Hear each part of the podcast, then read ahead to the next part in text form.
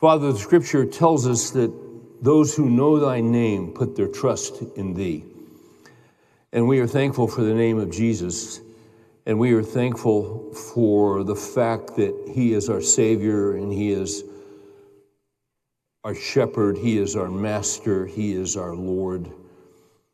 We are thankful that he is God and that even though he existed as God, he did not regard equality with God a thing to be held on to. But he laid aside his privileges, Philippians says. And he came and became a servant for us. And he went to the cross on our behalf. He who knew no sin became sin so that we might become the righteousness of God. And because the Spirit of God worked in our hearts and drew us to Christ, we put our trust in Him. And He is our Savior, and He is our Lord, and He is our Master, and He is our God, and He is our Shepherd.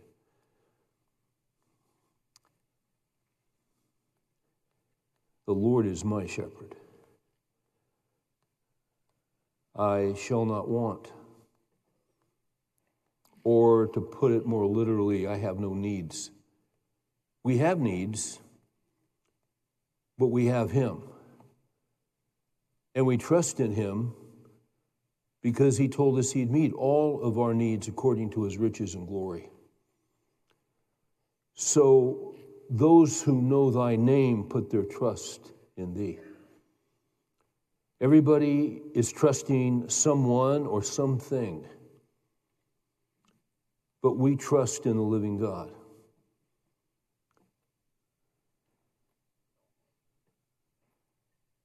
Who never lies, who never deceives, who never gives us half truth. Psalm 119 says, The sum thy word is truth. If we take the entire Bible and add it up and get the sum, it's truth. Jesus said, I am the way, the truth, and the life. No man comes to the Father but by me. So we trust in him. And we thank you, Father, that you are there. We thank you that the Holy Spirit is there. We, we thank you for Father, Son, and Spirit, and for that relationship that is beyond our understanding, but is a model for us. Uh, we, we, we thank you that each member of the Trinity is at work in different ways in our lives. The Holy Spirit, when we trust Christ, comes into our lives and is in us and illuminates, puts a flashlight on the Word of God, and lets us see what we couldn't see before. And that's what we would ask for tonight as we study your Word.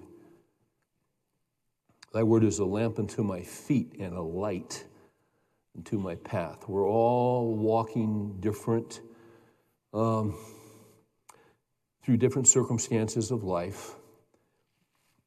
We're all coming here tonight from different situations.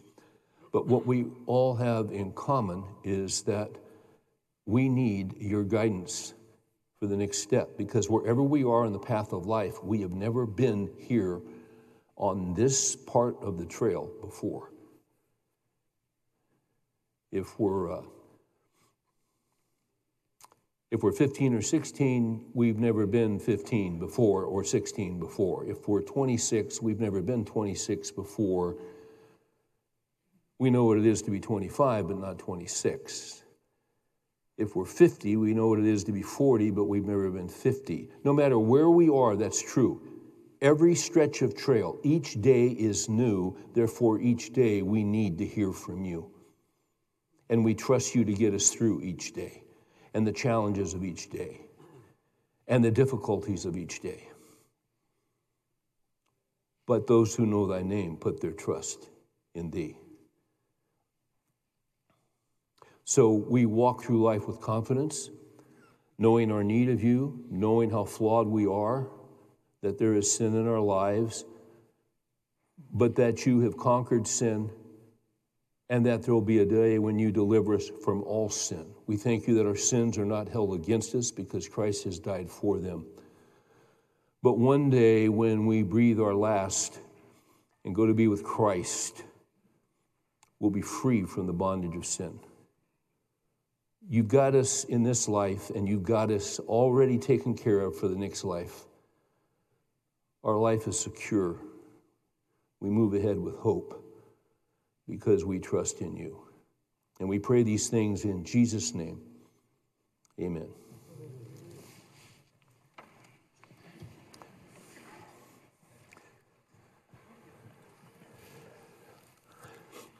We continue our trek through the Psalms, and tonight we're in Psalm 8. You may not be familiar with Psalm 8, but Psalm 8 is, is a great psalm.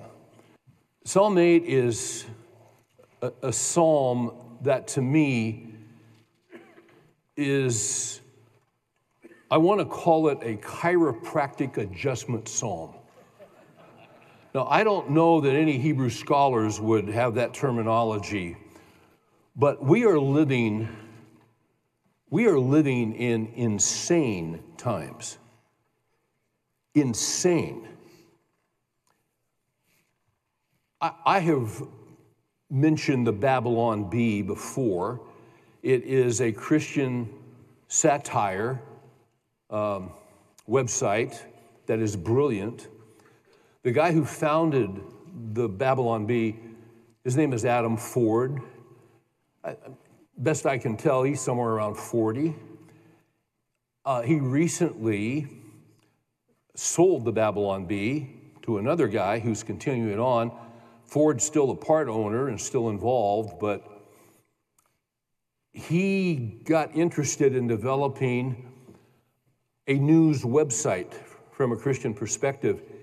He calls it Disrn, D I S C R N. He also has a newsletter called The Adam, what's his last name? Ford, Ford thank you. I almost said Chevy, and I knew that wasn't right. I just knew Chevy didn't fit.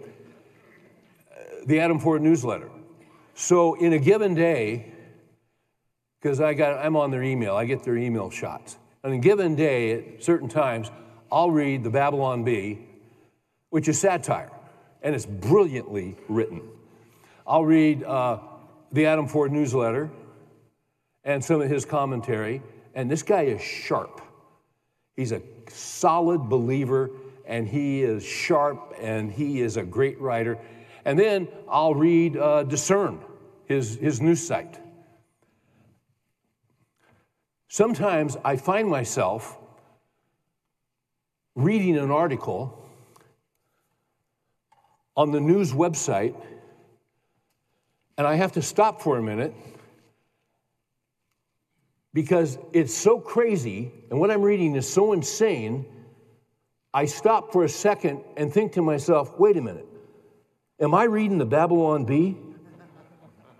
Is it, and I have to stop, and, and because I'm a lot of times reading it on my phone, and you know, you scroll down and I don't have the header, I don't know which where I am, and I got to scroll up and go, no, this is no, this isn't satire. This is real. You know what I'm talking about. These are days of increasing insanity. The further you get away from God, the more irrational you become. The further you get away from the Bible, the more irrational you become. Romans 1, beginning with verse 18, talks about the decline that occurs in a person's life when they, even though they know God, even though they knew God, they did not honor him as God. But they suppressed the truth in unrighteousness. When you deny the truth about God that you know to be true in your heart, and that you observe through the creation, and you know that God is there because Romans 1 says God has written the truth of himself on our hearts, but we suppress the truth in unrighteousness. The idea is there is you sit on a box and hold it down, but truth, keep, you're sitting on this box and you're holding it down, but you keep going like this because the truth of God keeps, you can't hold it down. But the longer you try to hold it down, you go through phases where it says, and God gave them over. And God gave them over. And God gave them over. The, the further you get away from God, the further you get away from His Word, the more irrational your thinking will become, and the more decadent your behavior will become. That's true for individuals, it's true for nations. This is what we're seeing all around us. And it says in Romans 1 that at a certain point he gave them over to a reprobate mind or he gave them over to a depraved mind. That is an unthinking, non rational mind, which is what, is what we see increasingly all around us at the highest levels uh, of society and government and whatever else, education.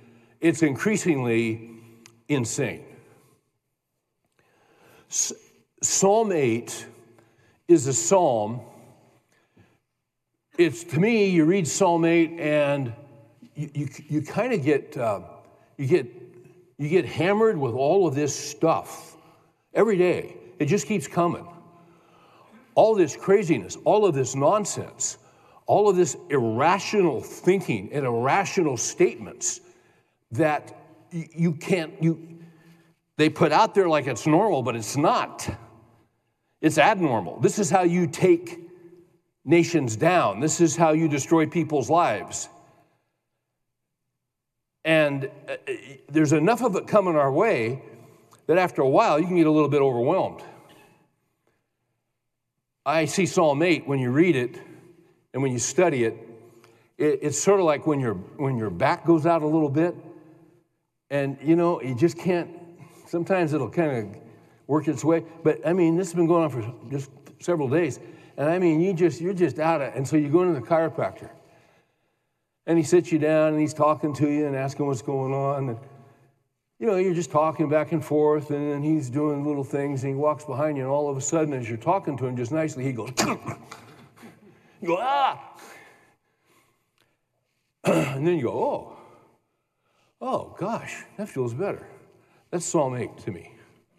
It's because what it does is it puts you back, it recalibrates you, it resets you and your view of the world. Because the biblical view of the world is different than what's going on around us.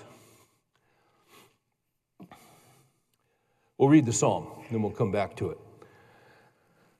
Um,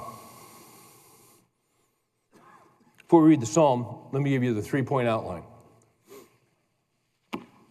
Number one, men discover their purpose by praising God. Men discover their purpose in life by praising God. That's verse 1, and it's verse 9, interestingly enough. We'll come back to this. Secondly, compared to God's majesty, man is insignificant. Now, if you thought you could come here tonight and have your self esteem built up, we'll get it built up, but we'll get it built up correctly. Second point, compared to God's majesty, man is insignificant. That's verses 3 and 4. Uh, thirdly, because of God's creation purpose, man is significant. Because of God's creation purpose, man is significant. That would be verses 5 through 8. Let's read this psalm. O Lord, our Lord, or O Lord, our God, how majestic is your name in all the earth. You have set your glory above the heavens. From the mouth of infants and nursing babes, you have established strength. Because of your adversaries, to make the enemy and the revengeful cease. When I consider your heavens, the work of your fingers, the moon and the stars which you have ordained or appointed or fixed, what is man that you take thought of him, and the Son of Man that you care for him? Yet you have made him a little lower than God, and you crown him with glory and majesty. You make him to rule over the works of your hands. You have put all things under his feet all sheep and oxen, also the beasts of the field, the birds of the heavens, and the fish of the sea, whatever passes through the paths of the seas. Verse 9, O Lord, our Lord, O Lord, our God, how majestic is your name in all the earth. There you go. At first pass, you think, really? It's that significant? Yeah, it is. It is. We live in an insane world, but Psalm 8 has two bookmarks that give a man sanity. Um, and this would come under the heading of, of number one men discern their purpose by praising God. Note that verse one, O Lord, our Lord, or some translations have, O Lord, our God, how majestic is your name in all the earth. So that's our first bookend. Look at verse 9. O Lord, our Lord, or again, O Lord, our God, how majestic is your name in all the earth. Those are the two bookends. They are bookends of praise. Of praise.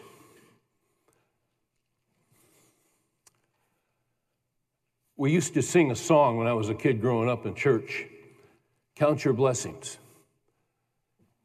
name them one by one and it will surprise you what the Lord has done. Now, if you grew up in high church, you've never heard this song. But uh, Count Your Blessings, it's, it's just a chorus, but it's got great theology. When, when you're despairing, when you're anxious, when you're worried, when you, uh, I read an article the other day.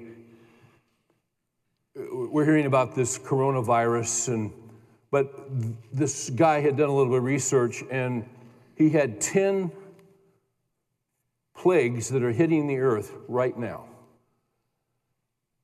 And I, I read that and I was so encouraged. You've got locusts in Africa. You've got locusts that are coming and absolutely destroying farms, depending on the size of the farm, anywhere from 10 to 30 minutes. It's gone. It's gone. It's, it's, it's almost of biblical proportions. Not quite, not quite what happened in Egypt, but close. Uh, you've had these fires in Australia. We've never seen fires like this. Oh, you'll get fires in California and all this, but the Australia fires, and they didn't know what they were going to do. They were at the end of their rope. And then by chance, rain came. They got record rain. They got three months worth of rain in 48 hours. That's what put out the fires. Now, what they should be saying is, Oh Lord, oh Lord, how majestic is your name in all the earth. Some were saying that, not all. But that's the rational thing to say. That's the logical thing to say. He went on and listed, by the way, besides the coronavirus, there are two others out there. I didn't know about them, but they're out there. And uh, one of them is even worse than Corona. Once again, I'm just here to encourage you.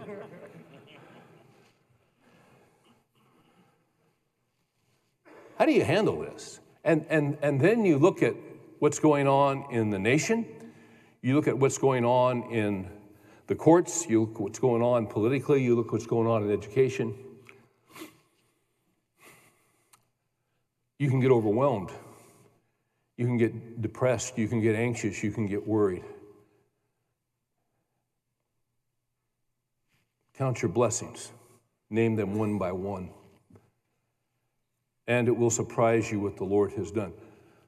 My gosh, what am I going to do if this happens? And then what am I going to do if this happens? And what if this virus gets really bad? And then what if, and then what if, and you played the what if game before, haven't you? We all do. Psalm 94, verse 19. When my anxious thoughts multiply within me. It's interesting, we never just have one anxious thought. Anxious thoughts breed like rabbits. You have one anxious thought, oh my gosh, what if this happens? Oh, and then if that happens, what if that happens? And then, oh, and if that happened, and then, oh my, oh my, oh my gosh.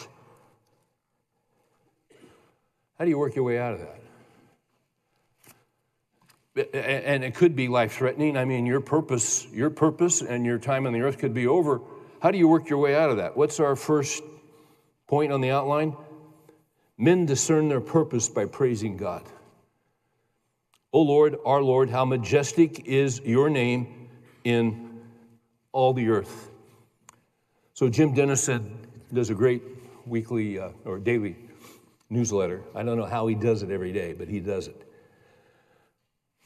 And the one this morning was uh, profound he, he was talking about America and our background, and we've come from different places in the world. He said, over recent generations, those who have come from Europe and a background where they were ruled by European kings, we have replaced those European kings by enthroning ourselves. The problem is, we were never intended to flourish as kings of our own kingdoms. Jesus warned us in John 15, 5, apart from me, you can do nothing. To have the power of God, we must be submitted to the purpose of God. And then he quotes C.S. Lewis, and this is brilliant. Lewis said, God made us, invented us as a man invents an engine. A car is made to run on petrol, and it would not run properly on anything else. Now, God designed the human machine to run on Himself. He Himself is the fuel our spirits were designed to burn, or the food our, our spirits were designed to feed on. There is no other. That is why it is just no good asking God to make us happy in our own way without bothering about Him.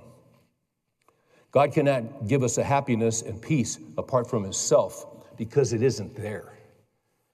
There is no such thing. That is the key to history. Terrific energy is expended. Civilizations are built up, excellent institutions devised, but each time something goes wrong. Some fatal flaw always brings the selfish and cruel people to the top, and it all slides back into misery and ruin. In fact, the machine conks, it stops. It seems to start up all right and runs a few yards and then it breaks down. Why? They are trying to run it on the wrong juice. That is what Satan has done to us humans. In him we live and move and have our existence, Paul said in Acts 17. He is our fuel. But we're always turning to other things. And we've got everything out of whack. But when all else fails, read the directions.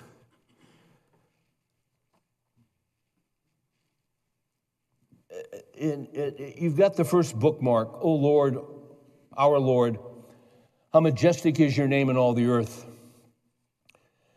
And then the next line says, You have set your glory above the heavens. You have set your glory above the heavens. Um, this, this is often used in Scripture. Uh, turn with me to Isaiah 66. This is referring to the greatness of God. This is referring to the majesty of God. It was J.I. Packer who said, God is incomprehensible, but he is knowable. He's incomprehensible, but he is knowable. He can be known. Uh, his majesty, his greatness, his power, his character, his holiness, uh, his omniscience, he knows all things, his omnipresence, he is everywhere. In Isaiah 66, verse 1, thus says the Lord. Uh, look at the metaphor here, look at the picture. Heaven is my throne, and the earth is my footstool. Now, heavens, the heavens. If, if it, it's really hard to see the stars around here because there's so much light at night. But you get out in the country. I remember well that night we were on our way to go up, up in the mountains to do some skiing. And the flight was late into Colorado Springs and all that, so we were delayed and we're going up kind of a back way. And at some point, we got out just to stretch, and we were in the middle of nowhere. We were probably, I don't know, 8,500 feet, 9,000. I remember getting out of that car and looking up, and I mean, it was astonishing. It was astonishing. And everyone got out, and we are just going, wow, wow. I mean, yeah, I mean, you could hardly speak. It was so overwhelming. Thus says the Lord, Heaven is my throne, and the earth is my footstool. Where then is a house you could build for me? And where is a place that I may rest? Now, watch this. Watch this. For my hand made all these things. What things? Everything. Everything. He made it all. He spoke it into existence. Thus, all these things came into being, declares the Lord. This is the greatness of God. This is the majesty of God.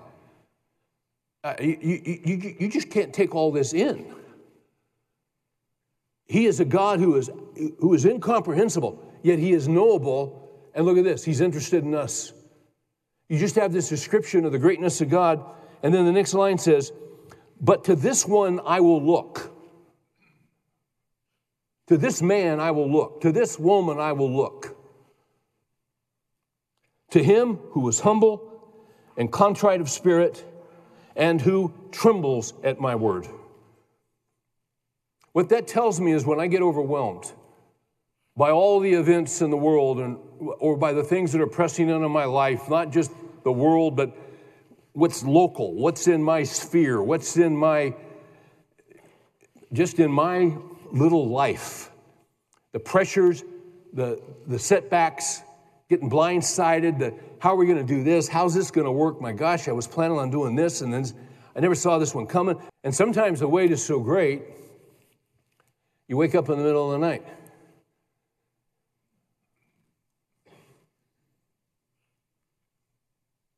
And when you wake up in the middle of the night, what do you do? Start talking to Him, just start praising Him. Casting all your care upon Him because He cares for you. And you, you remind yourself of who He is. And see, here's the thing He loves men who wake up in the middle of the night and call on His name. He loves them. And he only loves them, he's working for them. And he's going to make a way for them. And he's going to, the eyes of the Lord roam to and fro about the earth, looking for those whose hearts are fully his, that he may strongly support them. This is to the, but to this one I will look, to him who is humble and contrite of spirit, and who trembles at my word. Lord, I'm not sure what to do. I need your help. And Lord, I'm holding on to this verse Be anxious for nothing, but in everything by prayer and supplication with thanksgiving. Philippians 4, let your requests be made known unto God, and the peace of God, which surpasses all comprehension, shall guard your hearts and minds in Christ Jesus. I'm holding on to this, Lord. I tremble at this word because I know it's true. I need your peace tonight. I cannot go back to sleep. I need your help. He loves guys like that. He does. He's for you. Is it Psalm 56 9? This I know that God is for me. We think he's mad at us, he's against us, all that. That's been covered in Christ unless you're in known sin which you refuse to deal with before him. Then you're under discipline. Well, how do I get out from under that? Repent, come clean, take your licks, and you'll be restored. But don't horse around with sin if you're in trouble. Don't do that.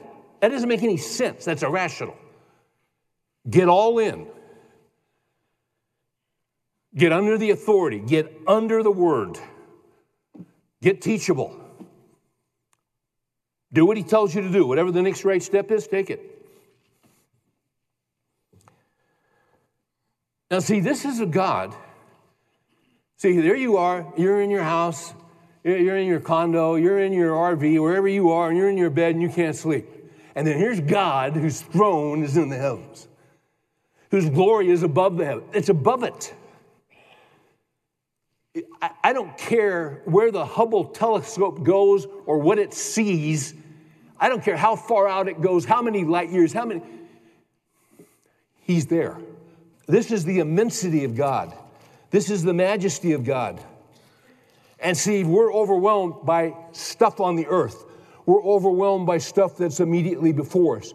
How am I going to pay this? And, and, and hey, it's a big deal because it's our life and we have responsibilities and we want to honor those responsibilities. But we're out of options. When you're in that situation and you're weak and you're fatigued and you're out of gas, you can't forget who your God is. You see,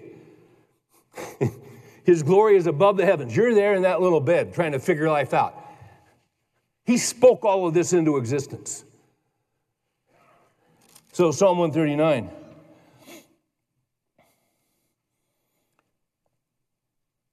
Oh Lord, you've searched me and known me. You know when I sit down and when I rise up. You know everything about me. You know my active life, you know my passive life. You know me when I'm at work, you know me when, you know me when I'm asleep. When I sit down, when I rise up, you understand my thought from afar. Half the time, I don't even understand myself. Why did I do that? Why did I say that? Why did I make that decision? He gets it. He knows why. You scrutinize my path and my lying down. You're intimately acquainted with all my ways. Even before there's a word on my tongue, behold, Lord, you know it all. Every word you'll ever speak for the rest of your life, He knows what you'll say, when you say it, and with the intonation and with the attitude behind it already. And He's always known that for everybody in the world. You've enclosed me behind and before. You look there, you look over your past, there's your past life. That's behind. You've enclosed me. So I got my, my past life. I mean, here I am today, I'm in trouble. You've enclosed me behind and before. That's my future. I'm not even sure I'm going to have a future. But you see, you've enclosed me behind and before. I can look back and see the chapters you've taken me through, but He's already written chapters for you that you know nothing about. All you know is that you're here right now and you're going down. But think about who your God is. He knows your whole life, He knows the whole world. He knows where the whole world is going because He has a plan for the ages and for the nations and for you and for your kids and your grandkids. This is who He is. Uh, you've laid your hand upon me. Such knowledge is too wonderful for me. It is too high. I cannot attain to it. Where can I go from your spirit? Where can I flee from your presence? If I ascend to heaven, you're there. If I make my bed in Sheol, behold, you are there. If I take the wings of the dawn, if I dwell in the remotest part of the sea, even there your hand will lead me.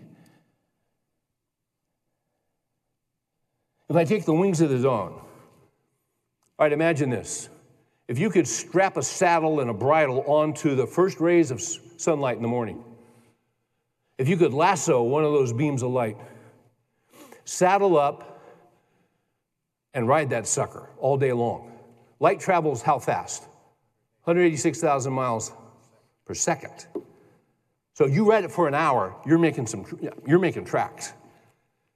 You write it for eight hours, you're making tracks. You write it, you write it all day long into the solar system, beyond the solar, you know.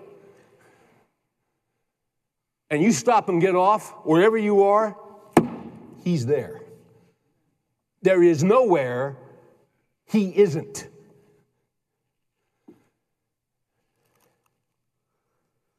Eleven, if I say, Surely the darkness will overwhelm me, and the light around me will be night, this is the darkest it's ever been in my entire life. Even the darkness is not dark to you. And the night is as bright as the day. Darkness and light are alike to thee because you're God. And your glory is above the earth. Now, that right there, you know what that is? That's a ka-chunk. That straightens you out. Does it not? You ever been sick with worry? Oh, that's fun. That's fun. But you see, his glory is above the heavens. And this is the one to whom I look. He's looking for guys. He's looking for guys that are seeking him and calling on his name when the whole world's insane. See, men discover their purpose when they praise God. You praise Him, you just thank Him. You've had a setback. You don't know how this is going to work out. But Lord, I praise your name because I've been here before. How many times have I seen you come through for me? How many times have I seen no possible way out and you made a way out? I thank you for those times. Just start naming them, praising Him. Because you know what? You, you may be in the dark right now about your purpose and about what's next in the chapter of life, and you may be in a big time transition. You may be in the dark. Psalm 1, 142 3 When my anxious thoughts overwhelm me, you knew my path. You knew my path. When you're overwhelmed by anxiety, he knows the next step. He knows the next week. He knows, he knows exactly what he's doing. So you can praise him. And as you praise him, he's going to make known his purpose. When you praise him, it calms you down. When you praise him, it gives you that peace which passes all understanding.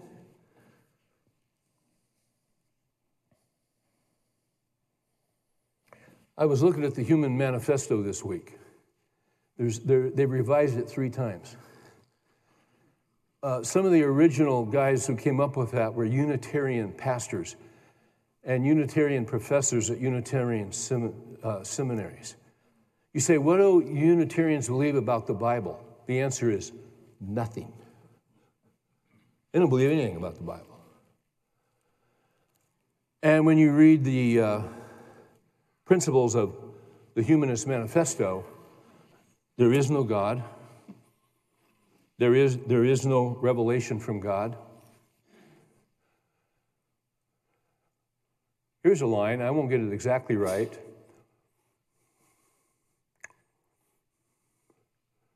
There is no salvation and there is no Savior.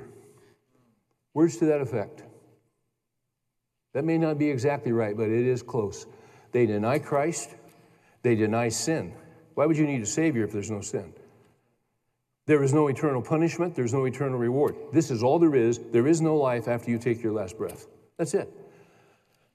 The center of humanism is man. But we, we've got these other offshoots right now. Um, I, am sure you're thinking ahead to Earth Day. Earth Day is coming. I think it's April 22nd. It's the 50th anniversary of the first Earth Day.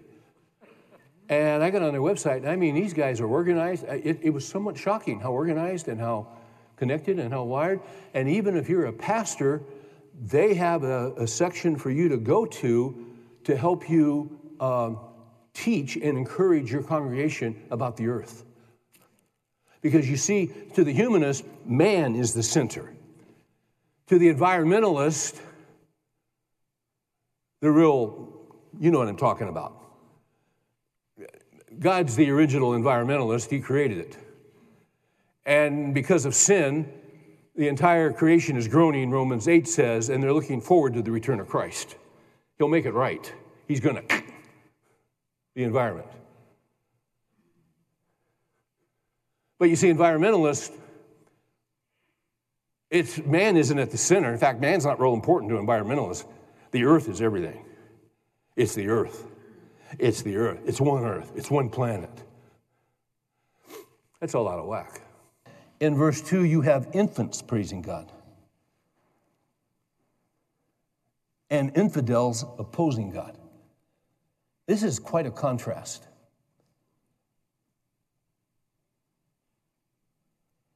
Verse 2 From the mouth of infants and nursing babes, you have established strength.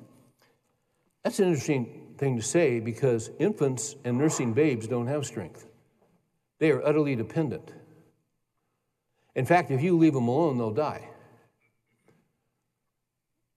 Which, by the way, there was a bill yesterday in the Senate that Senator Ben Sasse from Nebraska had put through, basically saying that if a child uh, survives an abortion and he's there and still alive, they would make it a federal law that the physician has got to do everything they can do to save that baby's life. And 41 senators of a certain party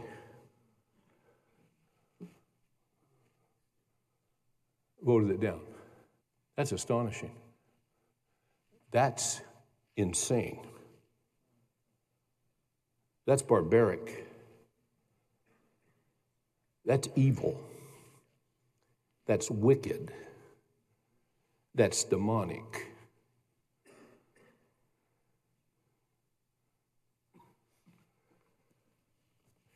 Those little babies are defenseless. I'm going to leave it right there. Otherwise, I'll go for another hour on that. We can't do that. Uh, th- this is an interesting verse. Infants praise God, but infidels oppose him.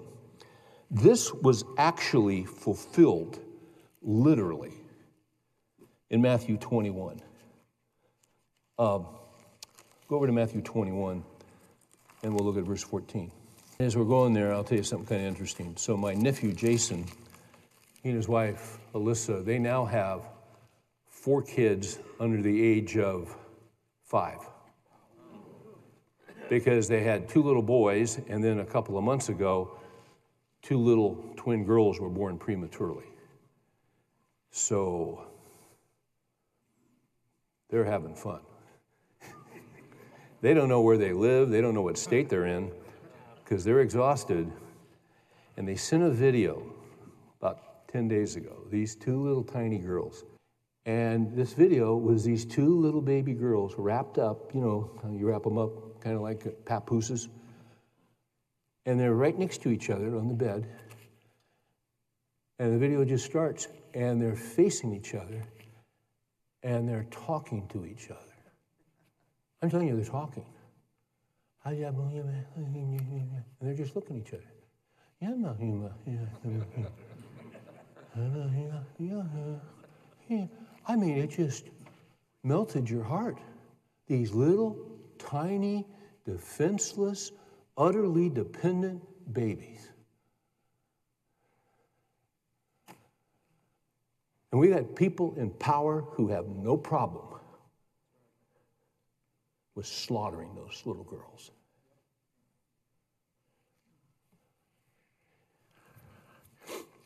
In Matthew 21. Verse 14, and the blind and the lame came to him in the temple, and he healed them. But when the chief priest and the scribes saw the wonderful things that he had done, and watch this, and the children. So the term used back in Psalm 8, infant, nursing babes, can also be children. Okay? It's kind of a broad term. And the children were shouting in the temple, Hosanna to the Son of David. They became indignant. Who became indignant? The chief priest and the scribes. They became indignant and said to him, Do you hear what these children are saying? And Jesus said to them, Psalm 8. That's what he said to them. Yes, he says, Have you never read, Out of the mouths of infants and nursing babies, you have prepared praise for yourself? Isn't that great?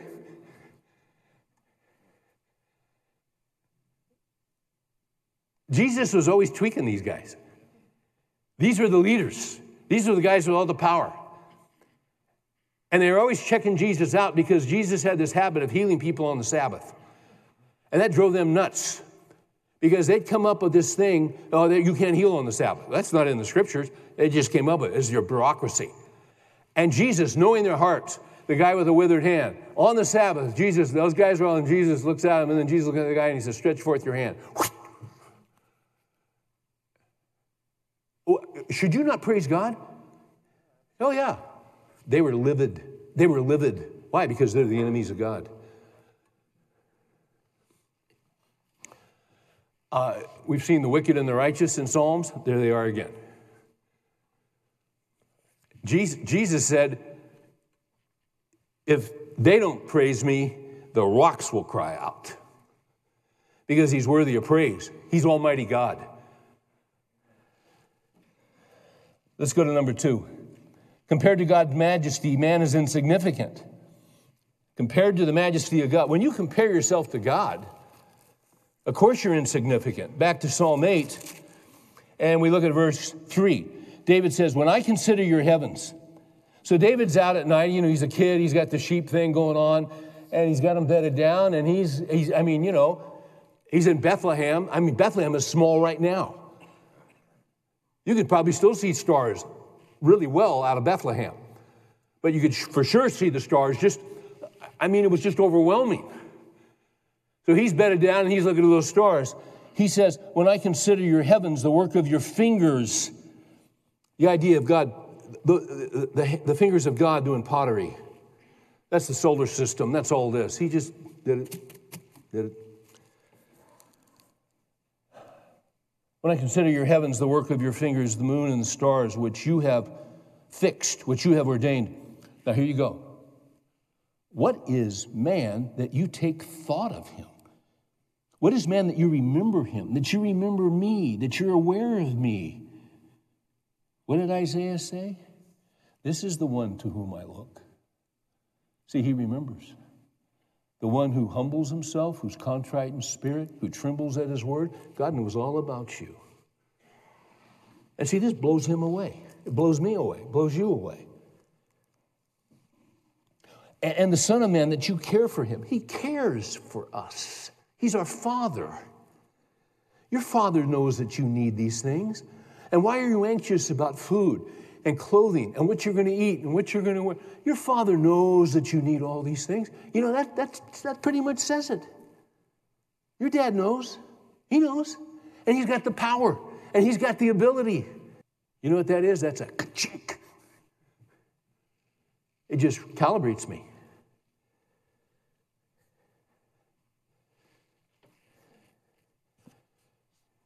James Johnson, in his commentary, says our galaxy looks like a cloud, but this glow is actually the light of 200 to 400 billion stars, turning like a giant pinwheel some 100, 100 light years across.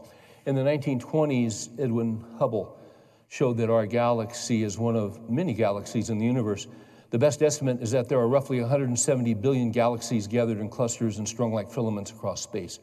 Now, the Hubble Space Telescope gives us a front row seat to see the wonders of uh, the nebula and the Magellanic Clouds or the collision of a comet with Jupiter All this is the work of God's fingers. The vast distances and the nuclear explosions of the stars are not, are not rough, sweaty work like heavy construction or road building.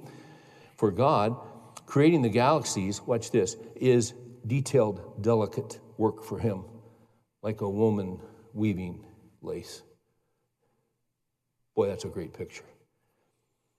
No wonder David asked, What is man that you are mindful of him, and the Son of Man that you care for him?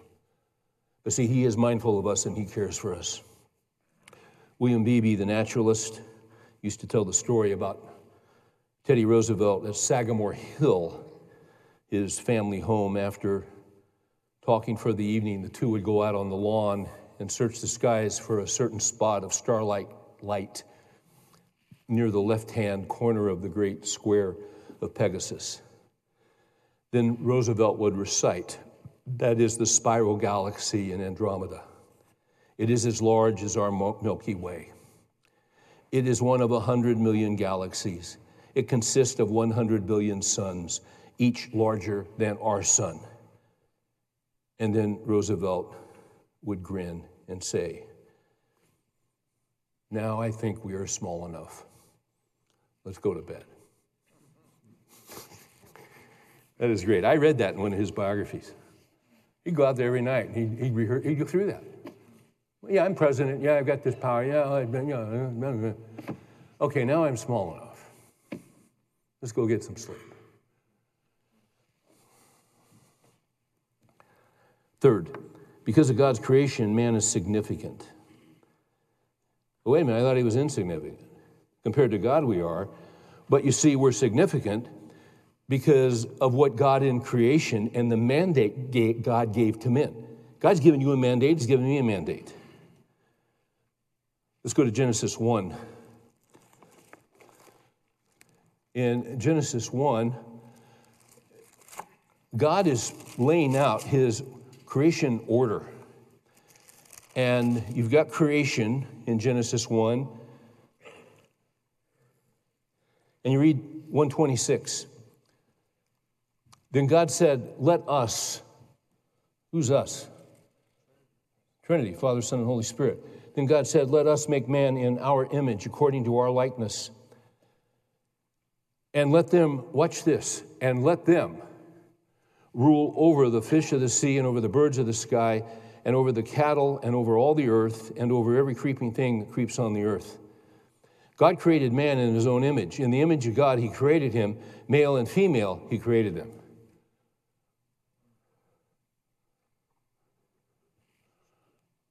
I, I, Chuck will be gone Sunday. I'm going to preach on this passage on Sunday.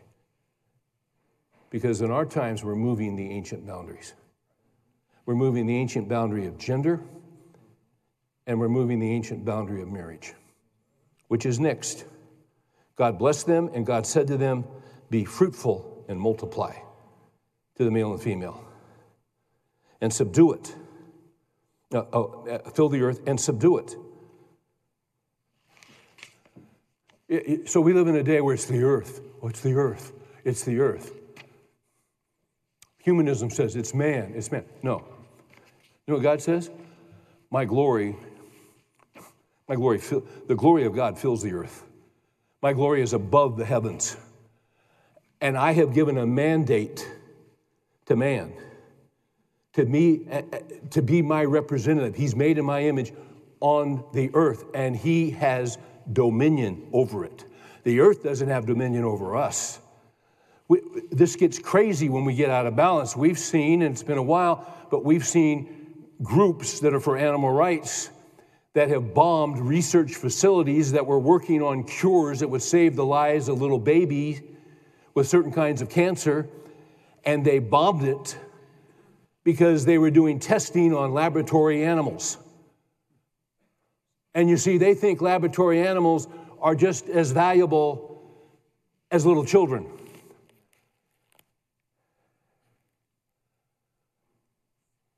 But they're not.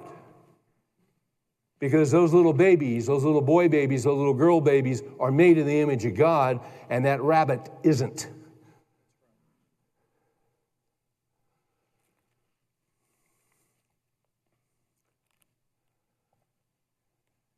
Jesus talked about the fact that God fed the birds and the different animals, and then, and then Jesus said, Are you not more important than they? And the board of directors at PETA said, No. They're more important than us. No, this is what happens. You go insane when you get away from what God says. So I need to wrap this up. When you read this creation account and you read in Genesis 2, God gave a mandate to man for creation. We are co we, we are co-regents. As God rules all things, He has given mankind dominion over the earth. And man, that is radical to say that in this culture. But man has dominion over the earth. God gave it to him. God gave it to him. Now, because of sin, which came in in Genesis 3, you see, we're to steward the earth and the resources as we are to steward everything that God gives us. But because of sin, sometimes horrible things happen because of the hearts of men. It happens to other people. There's cruelty beyond description. There's just all kinds of horrible things. Uh, sometimes things are done uh, to water, to, to forests. Uh, why would you not steward a forest? Harvest it, use it. Why would, why would you not use your. People that use their head have always done that. But can it be abused? Yes. But see, man was given a responsibility. This is our assignment from the Lord. Each man has a sphere. Adam had the garden. You have a sphere, I have a sphere. We have a sphere of influence where we live, where we shop, where we have family, where we have church, where we have restaurants we frequent. You, have got you, you, you've got your sphere, and there are people in that sphere. And as a husband, as a grandfather, you are responsible for your family and for those under your care. And you have a stewardship, and that would include your work. And that would, and, and see, we want our lives to count. What God has done is that God has distributed to each one of us in the womb, He gives us different gifts, He gives us different inclinations. Uh, he give us, gives us different skills. Dave Kraft is a longtime pastor who got kind of an emergency message from a, a leader, a church leader that he had known for a long time, and the guy was desperate. And Kraft looked at the message, prayed for a minute, knew that he needed to call the guy, and he called the guy, and the guy told him over the phone that he was under psychological care. This guy was a, leader who was well known that had it together, was doing some stuff that was significant. He told me over the phone he was under psychological care and was in the midst of an emotional and physical meltdown. I, I was stunned. He's a multi gifted man and a leader of great capacity and, I, and energy. And I said, How did it happen? You seem to be doing great. There were two or three contributing factors. The one that caught my attention was one I had seen before in other leaders with whom I had been involved. My friend told me that he had, recept- he had accepted responsibility for things that were beyond his personal design, gifting, and passion. In the process of saying yes to these things, he was moving away from the things that were an expression of who he really was. He had slowly been exchanging definitely, definitely me for not me in some major area, uh, area of his responsibilities uh, he got out of his gifting, he got out of his strengths. So in the womb, God designs us, fashions us. He, he gives this guy strengths, he gives this guy different strengths. This guy has different strengths, and this guy, and God oversees it all, and this is how the world runs. Some guys are good with details, some guys are good with math, some guys can read people, some guys can counsel people, some guys sit in a room in a library and study all day long and they're not real good with people. Other guys never read a book. They're just out there on social media and, hey, how you doing? Let's have a party. Let's go get some beer. Let's get drunk. I mean, there's all kinds of guys, right? But you have strengths. And you've been given a stewardship, just as Adam was given a stewardship in the garden. And what happens where we get overtaxed and we get overwhelmed and we lose, we lose our purpose is that we get outside of what God has gifted us to do. And when you are working in the area of the gifts that God has given to you, it energizes you. Now, as you get older, you might have to cut back a little bit. You might need to downshift a little bit because you can't go that you can't go the speed you were going when you were 35. And a little, it seems like each decade you got to downshift just a little. You can still do it. You can still function, be effective, but you got to downshift a little bit. You got to steward your energy. But what happened to this guy? This guy's getting, I mean, this guy's a wreck. He got outside of what he was gifted to do into areas where others were gifted. I've done that. You've done it. What did we start out with?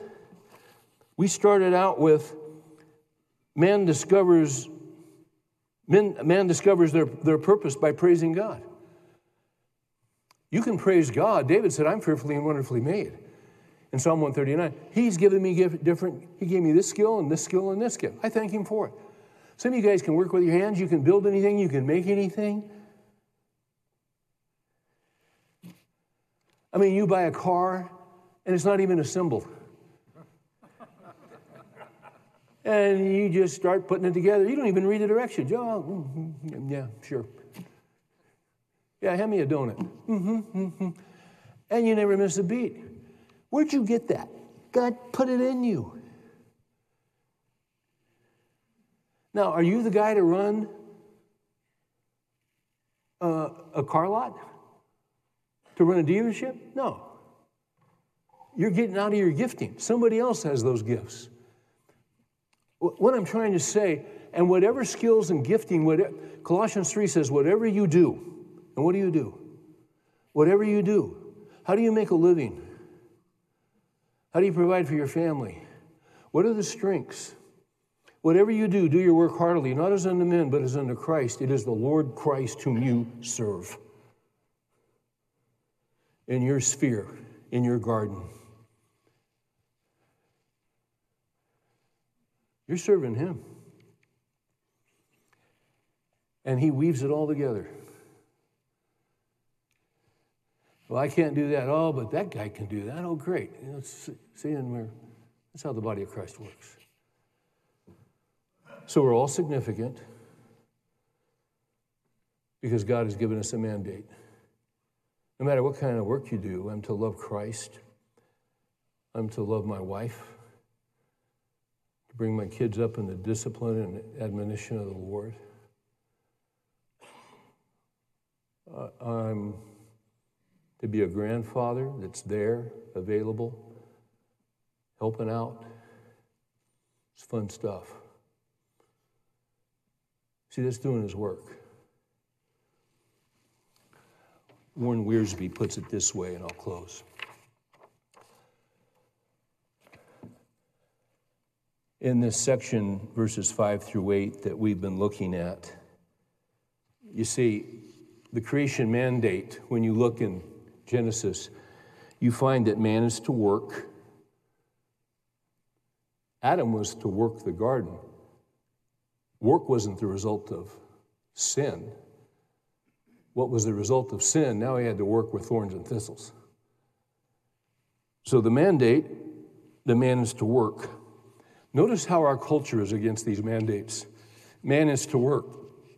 Our culture enables healthy young men to not work.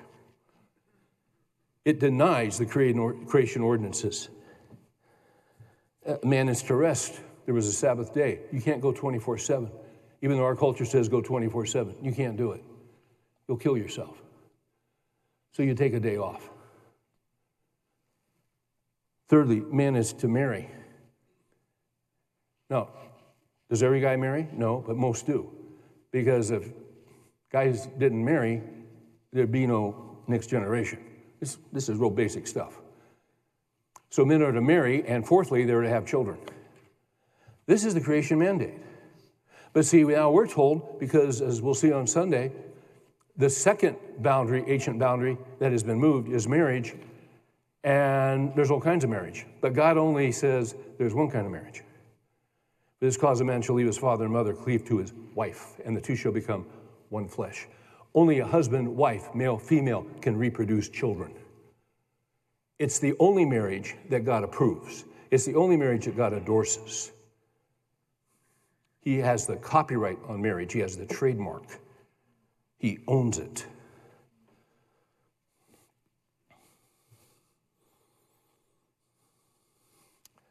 With all that in mind, Wiersbe says this The Lord crowned Adam and Eve and gave them dominion over the other creatures. We are co regents of creation with the Lord. The angels are servants, but we are kings, and one day all who have trusted Christ will be like him.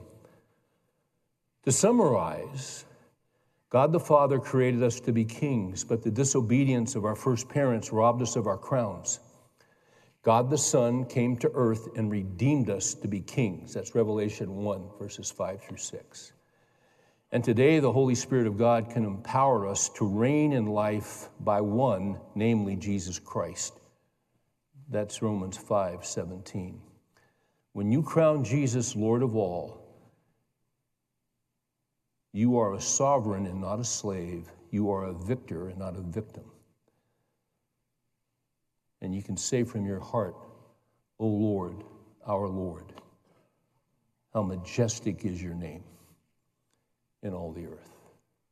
And you'll know why you're alive and you'll know why you were born. Let's pray.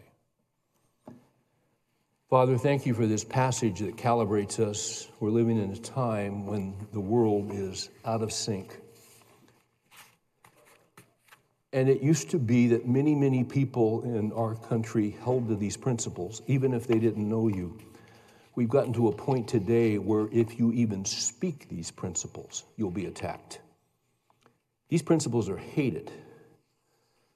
But these are the principles and these are the words that lead, lead to life. So help us. Help us in our world, in our sphere, in our family to walk with you, to humble ourselves, to be contrite in spirit, and to tremble at your word. And as we ask for wisdom, as we steward what's before us and make the decisions that are waiting, lead us in the everlasting way. We pray these things in Jesus' name. Amen.